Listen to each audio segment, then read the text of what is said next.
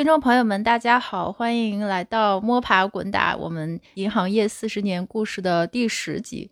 上一集聊得非常开心，了解到了很多。八十年代末九十年代初，正好是跟《繁花》宝总汪小姐外贸那条线契合的很多的细节，也了解到当时很多很有意思的银行是怎么开始做国际业务的一些细节，很有意思。那我们今天确实是没聊够，所以我们就接着顺着这个时期，还想请刘行长多讲一讲，当时既然国际业务已经筹备起来了。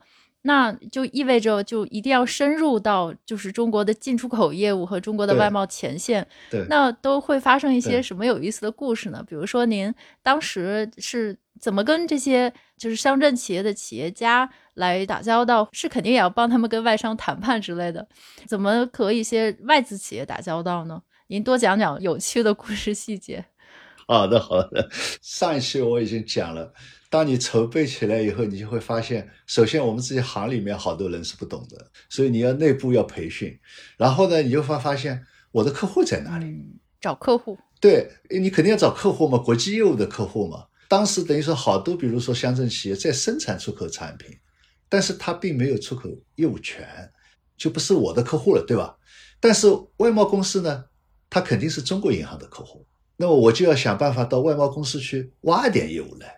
所以我们也要去公关，就像《繁花》里面一样，对吧？作为我银行，我也想办法在外贸公司也拉一点结算业务。哦，所以当时的二十七号里面也有 银行人的身影。哎，对，也有银行人的身影。从中国银行没关系，他是天生的，他就做这些业务的，对吧？那这个时候，你工行、建行、农行刚刚开始做，他们也不了解你，你到底做的怎么样？所以你要去挖他们的业务。就像跟保总和汪小姐一样，你也得跟汪小姐搞好关系，对吧？他可把这个单子让给你做，这个是一方面，但是这个肯定是比较累的，因为他本来就不是你的客户，这是一方面。然后呢，我们也想办法，比如去外商投资企业啊什么，那这个时候就会碰到一个很大的问题，好多特别是那些著名的外商，他的总部往往就归他规定过的，你到了中国只能在中国银行开户。只能在中国银行办业务，因为国外他只知道中国银行，所以我这个作为就是说，除了中国银行以外，我们工农建包括其他银行办国际业务的里面，我是属于可以说是第一批搞国际业务的人。有的时候是很气愤的，就是说一直到两千年以后，比如说我到香港，有的时候碰到外资银行的人，突然也会问：哎，哦，你们农行也办国际业务的？嗯，他觉得是你农行是个大行，但是他们只知道是中国银行是办国际业务的。所以这个是有一个天然的，就外商对你这家银行不了解，他不了解，他就不敢到你这里做业务。对，那你也要去想办法去跟他去，北方话叫勾兑吧，怎么让他来了解我农行也行，也做得好。勾兑上海话叫什么？上海话搞关系嘛。哦，搞关系 比较直接。要行您大交对吧？这个是就比较艰难的，就是你要去把他们弄过来是比较艰难的。那么还有一个，在这个当中，人家也要放心不放心，你的代理行多不多，你的这个结算速度快不快？所以对我们来讲，现在就相对要好一些啊。但是你还是代理行广是非常重要的。你一笔业务，我怎么来选择你的汇款线路？就是说，客户是不知道的，从我银行自己我是知道的。可能国外的进口商，他的开户行和我的代理行不是一家。那我可能要经过几家代理行才能找到那家银行，所以这个转弯就时间长了。你怎么能够找到一个最短的链路，把钱收回来，速度最快？当时有的企业他是这样试的，他同样的两笔东西，就两笔收款，一笔是走中国银行，一笔是走农行，同时发出，看你们两家哪家先到。嗯，那么这个时候呢，有的时候说中国银行好，但是有的时候是。往往是我们好，为什么呢？因为中国银行它首先必须走的是中国银行体系，嗯，它中国银行境外有好多分行，所以它要先要通过它的那个分行，由它那个分行再去找到那家外资银行，嗯，如果再加上它自己内部又比较官僚化，所以规则化，嗯，反而是慢的。那我们呢？如果说你这个代理行找到比较直接，而且我们不需要通过总行，因为当时总行还没搞。反而是我们自己先搞的，就分行直接在外面是有代理行和账户行的，所以这个时候你反而更快。那么这样呢，你快，你就可以把客户拉过来，快两个小时，你也能够把客户拉过来。所以要去拉这些客户，这是第二个方面，就是把现成的客户，中国银行的客户嗯挖过来变成我们的客户。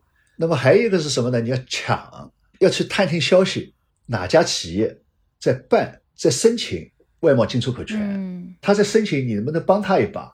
他一申请到，哦马上让他来开户，马上让他到我这里来办业务。那么这种呢，就往往就是说，特别是像我们自己的乡镇企业啊，还有我们要鼓励他。哎呀，你看你这个进出口做的都是出口商品，对吧？你自己进出口不是自己赚了吗？何必让外贸公司赚的？你也自己赶快去申请吧，然后帮他一起申请，然后就天然的就是我的客户了，对吧？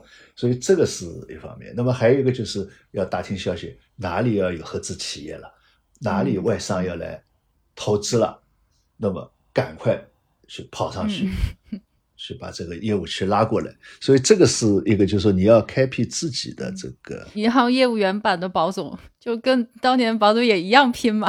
呃，对对对，一样都是一样的，这是一方面。那么另外一方面呢，就刚才讲了，一方面是出口旺盛，你要生产符合国外需求的产品。刚才你上一集讲到的三来一补，对吧？来料、来样、来件。那么实际上来样来件就是要符合人家要求的东西，你自己不会设计，对吧？呃，这是一方面。那么你要进口很多新的设备，才能够生产那些国外需要的商品。同时呢，国内的经济也在发展，嗯市场也在发展，老百姓对这些新奇的新的商品的需求也在增加。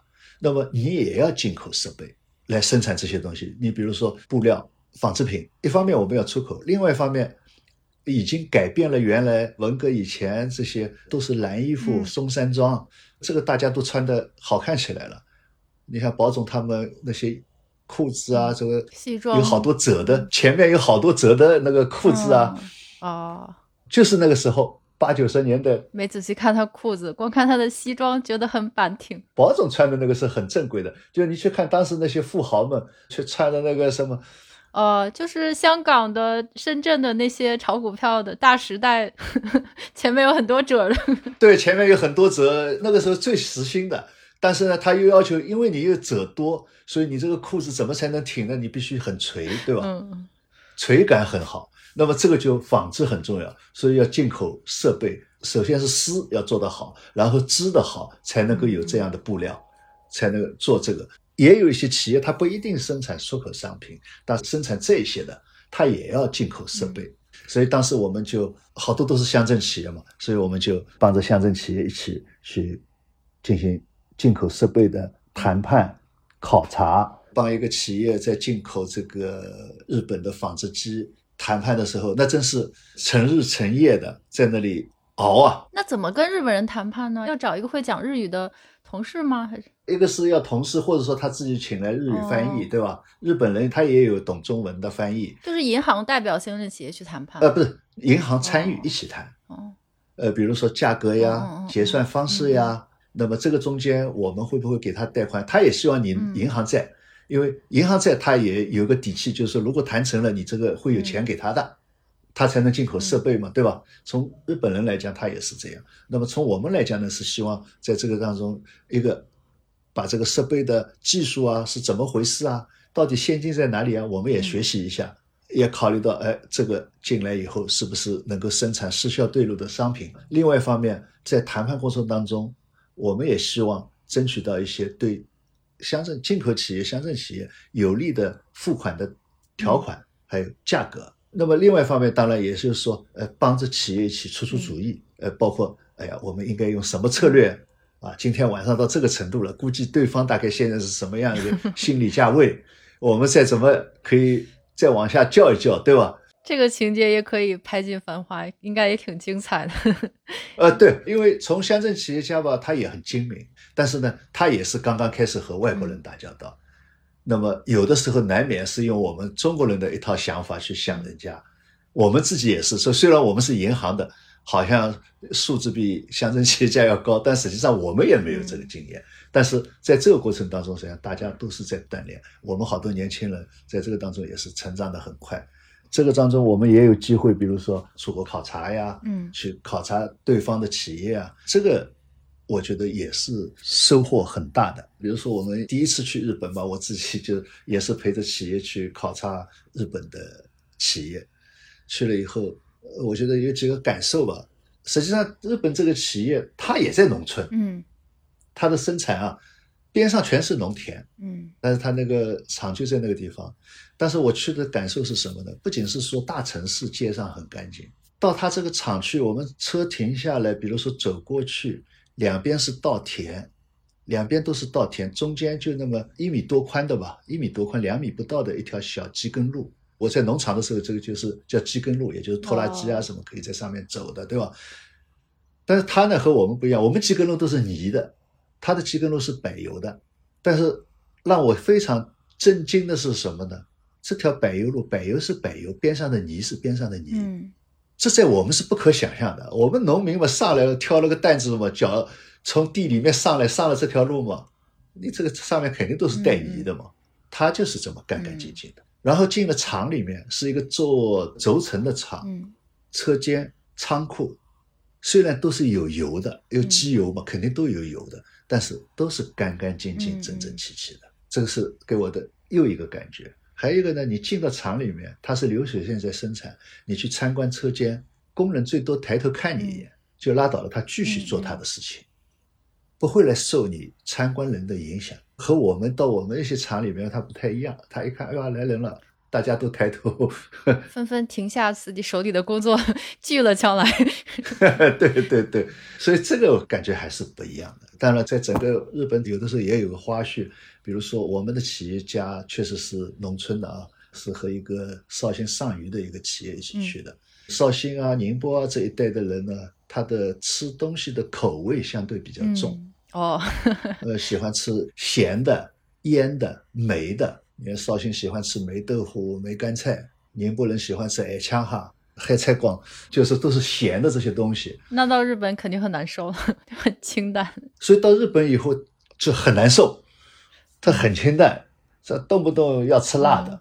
那么这是一方面，另外一方面呢，这个宁波人、绍兴人啊，包括像温州啊、台州啊这些地方的人，他讲话声音都很小。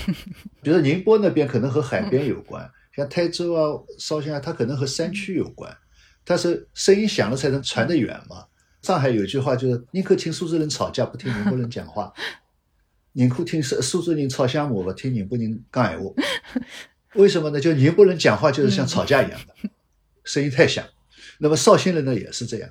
就还有一方面呢，确实就是说我们这个一般老百姓呢就比较随意，所以到日本去吧，他大大咧咧的，声音又很响，跑到公共场合、也不管边上的人的，哇啦哇啦声音很响。到商店里面是个东西摸一下，那个东西拎一下，买嘛是不买的，对吧？日本人这个翻译呢，就看着就老皱眉头，我也看他老在皱眉头，嫌你们这个素质太差。嗯那天在一个地方就是吃午饭，在一个叫什么电影城的吃午饭，然后叫了点面条。嗯我们的乡镇企业家就照例就问了这个山田，呃辣酱油啊，呃酱油。那么然后呢，他就没好气的，他坐在另外一个桌子上，没好气的说该翻译吗？呃，对，那个日本翻译，他该有的都在桌子上，那么弄得这两个人也没办法。那么这个时候，这个服务员穿着那个拖鞋，踢踢踏踢踢踏就过来了，过来了，我就跟他招招手过来，因为我也不会说日语，然后我就在那个筷子的袋子上面，不是都有筷子的袋子上面吗？我写了酱油、辣酱，中文字。然后这个人一看，嗨嗨嗨嗨，就 哦，他能看懂。他踢踢踏踏就进去了，过会就拿过来了。然后这个日本翻译就非常震惊。那么晚上告别的时候嘛，他把我们送到宾馆，他回家嘛，然后我们就说啊，撒由那拉。然后第二天他就跟我讲，他刘先生，你会日语啊？我说我不会啊。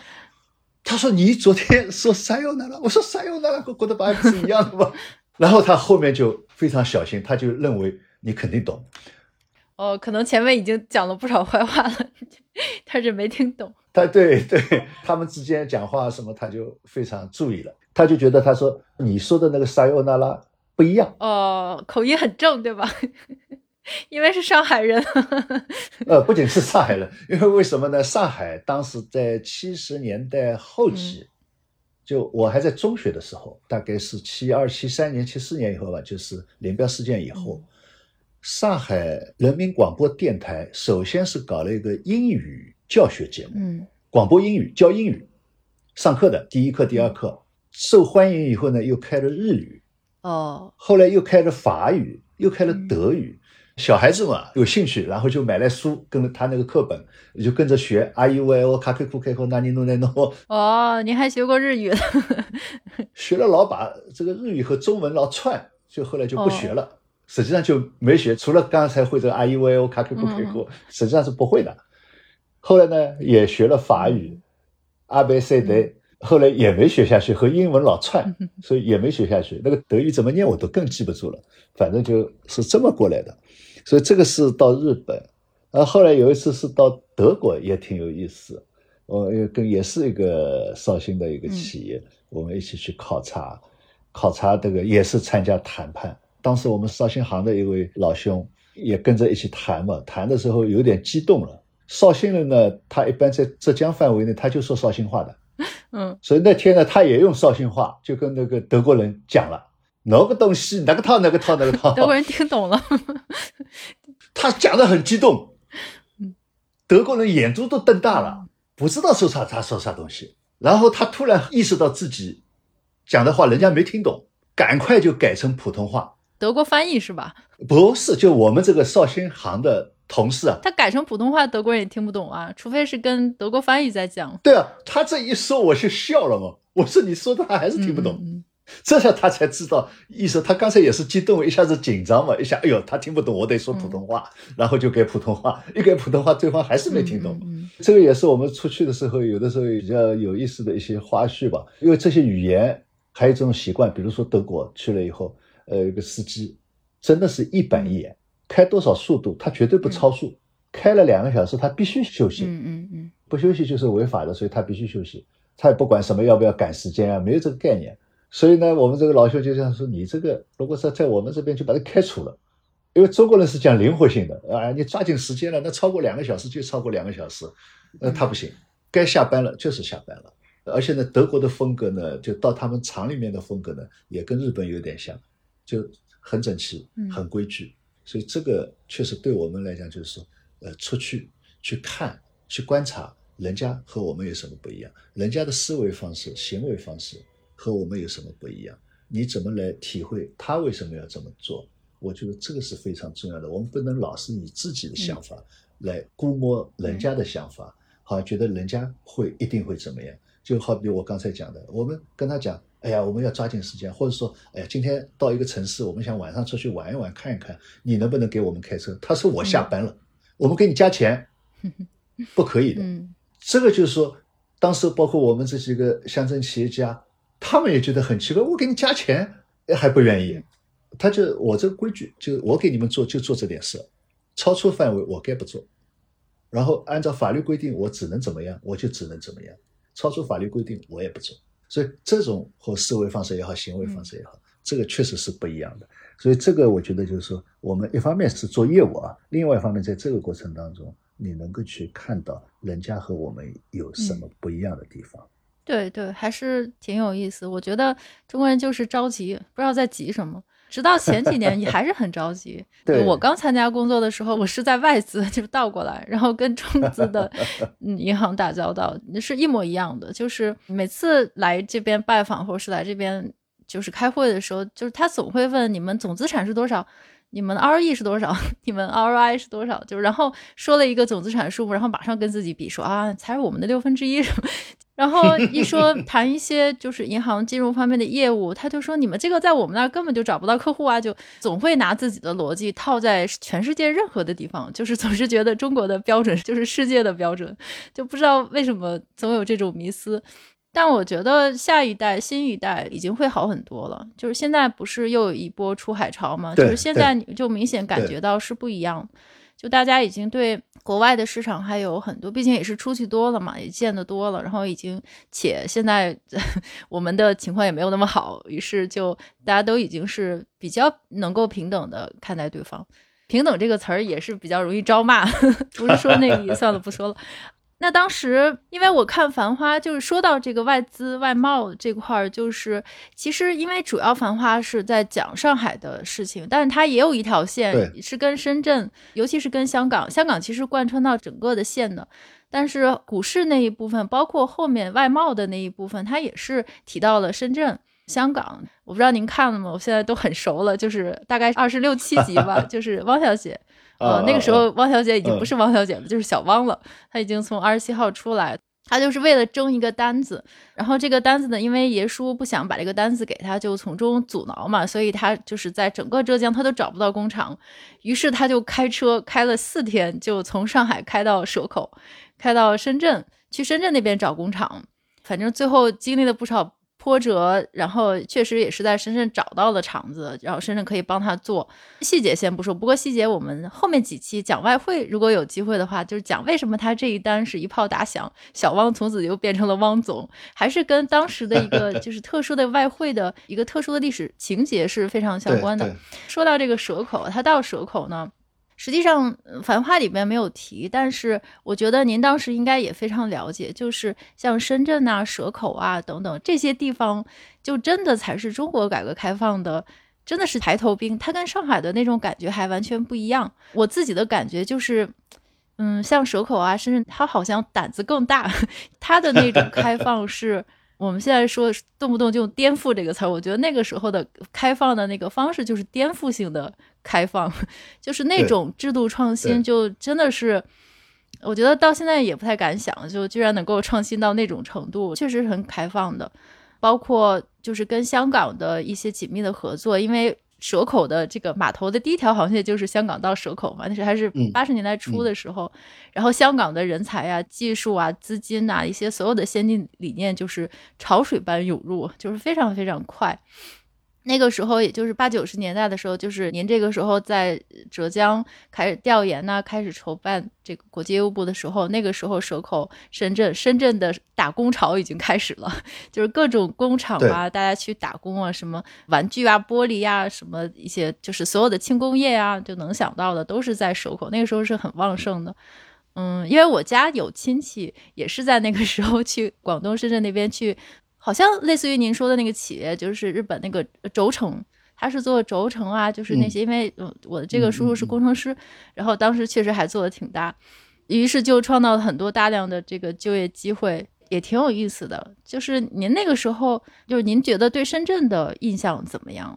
深圳那个时候开始搞了以后，大家都很向往，但是到深圳也不是那么容易的，都需要到公安局去开通行证的。嗯嗯，包括这个到珠海、到深圳和珠海，当时要通行证。对，都是要通行证的，不是随便好去的。那么我们因为搞国际业务嘛，后来就几乎每年去一次。我觉得每年去一次，就像刚才讲我们出去考察一样的，就每年你去一次都能感到有新的东西。就像你刚才在讲的，因为这个开放的速度非常快，然后包括各种产品的引进，包括各种做法的引进。也包括我们银行，实际上最初关于省贷分离，也是我们深圳农行，至少我们农行系统吧，是深圳农行首先引进的，就省贷分离制度。像这些，当时深圳确实走在前面，所以我们当时每年都去去深圳，就是去感受一下新的外资的出口的产品是什么，新的外贸的方式是什么。那么我们当地的银行有哪些新的业务方式，或者说服务方式？我们可以借鉴的，每年去都有所得。那当然就是说，每年去去了以后，也看到很多新的产品啊，什么也会，就像后来是到香港去采购，对吧？那个时候到深圳，比如说包括到沙头角去看看，呃，感受一下这个香港的气氛，也是一个很重要的方面。那么也包括就是建筑，就当时深圳速度。它那些新的这些大楼的起来，相当于我们讲所谓的现代建筑嘛，国内现在来说还是比较少的。那么也包括一些酒店，因为你和平饭店你还是老的嘛，对吧？它又建起了许多新的酒店，当然就也有很多光怪陆离的这些娱乐场所、消费场所，对吧？那么就是像这个至臻园啊，这些实际上都是从那边引过来的，所以每年我们都去一下，我觉得这个。非常有意思的，也是在那个地方第一次看到了大哥大哦，砖头一样的。那天是住在一个酒店里面，然后有个香港商人过来，过来以后谈谈了半当中，哎呀，我要接一下电话啊。然后拿起个小热水瓶一样的东西就开始接电话了。然后说信号不好，要站到窗口，把天线对着外面，窗口外面喂喂喂的在那接电话。这个是比我们后来看到那个标准的这个你在《繁花》里面看到那个标准的那个还要大，像个小热水瓶一样的。我当时的印象就是像个小热水瓶。对第一次看到这个，所以这个是我觉得那个时候去深圳啊，主要是去。看这些真的是就是叫什么上海话看西洋景，见世面。呃，见世面看西洋景，呃，学一些新的东西。那那个时候呢，也有个感受。刚才也讲到珠海，实际上当时呢，也希望想，因为看到这个深圳这边这么成功，所以呢，也把珠海也搞成了一个特区。希望呢，通过和澳门之间的这么一个关系，能够把珠海也搞起来。所以我们当时呢，一般去了深圳，也会去珠海。呃，珠海也要审批的。嗯，有一年我们去，其中有一个同去的是我们下面分行的一个国际部的总经理。结果呢，他那边办的时候只办了深圳的，没有办出海。的，但是他这个通行证呢，反正就是一张，你可以再填一个珠海两个字的。所以呢，我也干了一把，瞄着看那个人，就是公安局都手写的嘛。看那个公安局的人写的字的样子，就写了个“珠海”两个字，给他那个上面 写的“珠海”两个字，然后我们就一起坐船就过去了。珠海就感觉是什么呢？就第一次去印象很好，哎呀，挺漂亮，因为珠海那个环境也是很好的，某种程度不像深圳那么乱。深圳当时真的是乱哄哄，除了这创新热火朝天，那么也带着我们传统的那种乱哄哄的外来人口迅速聚集。对你，比如说开车，他就是乱开的，没有什么交通规则。然后呃，问当地这个人，我说你怎么这么乱开呢？没关系，警察来嘛，给他一包烟就完了。就反正就大家是什么靠路子啊，什么就什么那种，有点像旧上海那个腔调也差不多。当然黑社会可能没有啊，但是就是说差也差不多，比较乱的。但是到珠海你会感觉到，哎呀，很安静，环境很好，很有秩序。嗯。但是呢，每一年去呢。就会看到它好像越来越衰落，而不是越来越发达。就包括那个他当时一个有名的一个酒店，就去了第一次去就感觉非常好，第二次再去就感觉就冷清多了，再去就感到更冷清了。这里面就是一个很奇怪的现象。那么，所以我的感觉呢，就是说，为什么珠海一直没有起来，到现在也是这样，深圳反而现在变成一线城市了。所以这里面还是有它的不一样的地方。我分析就是说，一个就是澳门和香港，他们两个地方还是有差异的。就可以说，澳门虽然是一个殖民地吧，是一个自由市场的一个经济体，但是它实际上一直没有承接到任何一波全球化过程当中的产业转移。对，一直就像个世外桃源似的。对，它始终是它那个赌业、博彩业。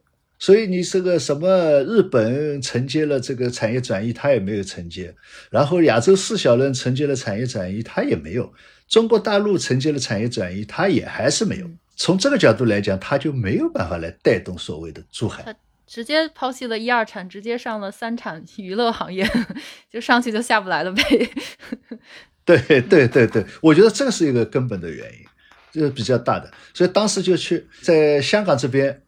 特意跑到那，当然沙头角也去了啊。特意跑到文锦渡那边去看，哎呦，那个关那边就是香港，因为它有保护区嘛，所以只能远远的看到香港的新建的房子。但是感觉就是，哎呀，老远的高楼，虽然不是怎么漂亮，但是也感到很神秘。但是呢，有一个非常突出的，也就是文锦渡车水马龙，它这个集装箱车一直在开进开出。然后你到那个拱北口岸。我们也去了，包括晚上，他那边房子都造得很近，杂草丛生，然后过去就是房子。这个房子一看呢，至少和我们上海六七十年代的房子也差不多，包括北京有些地方六七十年代造的那种公房差不多的，背后是厨房啊，前面是房子啊，这灯光暗暗的开在那里，就没感觉到好像他那个地方比我这边有什么发达。嗯，当时就有这个感受，所以这是一方面。第二个原因，我估计就是。珠海原有的经济社会基础，包括人口啊什么，它已经成型的。嗯，相对来说是一个成型的一个体系。而深圳呢，原来是渔村和小镇，它本身就是说就是一个农业经济或者说一个渔业经济，外来人口迅速增加，迅速超过本地人口，所以它这个基础就不一样了。也就是说，珠海还是以原有的经济为主的，而深圳等于说原有的经济基本上是不足挂齿的，所以它就马上经济结构就不一样了，人口又是外来人口多，所以它的活力也是不一样的。包括人才，人才也是不一样的，因为外来人口往往都是人才，都是人中龙。嗯，第三个呢，就是说珠海一直应该讲是广东干部在主政，包括那个时候也是广东干部在主政，都是原有的治理架构。而深圳呢，它因为原来的治理架构就是个村子嘛，渔村和小镇嘛，那么这个时候等于说是专门变成了一个行政区划，是一套新的治理架构，干部也都是外来的。所以它这个就起来两个差异啊，我觉得可能是这个三方面的原因造成的。所以包括后来就是说，为了能够复制深圳这个情况，搞了十四个沿海开放城市，包括厦门啊、宁波啊都搞了，希望能够来借鉴这个深圳成功的经验，但是都不尽如人意。原因可能都和这个有关系，因为这些地方都有原有的管理架构、人口基础、经济的体系的基础。又没有像香港这样的一个带动，香港这么个隔壁邻居的带动，所以都没有像深圳这么搞得那么好。可能珠海，我觉得是一个代表。对，如果我们后面有机会仔细对比一下上海和深圳、香港，还是非常有意思的。对，而且我觉得就是因为这些地方的经济发展的方式和情况不一样，其实。这些地方的金融行业，包括银行，还有这个资本市场，也是区别非常大的，还是非常值得仔细的拿这个细节拿出来跟刘行长聊一聊的。对，那今天我觉得细节故事也非常非常有意思，尤其是您去日本、德国考察，希望以后能多听听这些花絮，感觉非常好玩。好啊，那我们今天这期就到这里。好的，好的，非常感谢刘行长，感谢大家。嗯。好，谢谢小跑，谢谢大家。嗯，那我们下期再见。好，下次再见。拜拜。拜。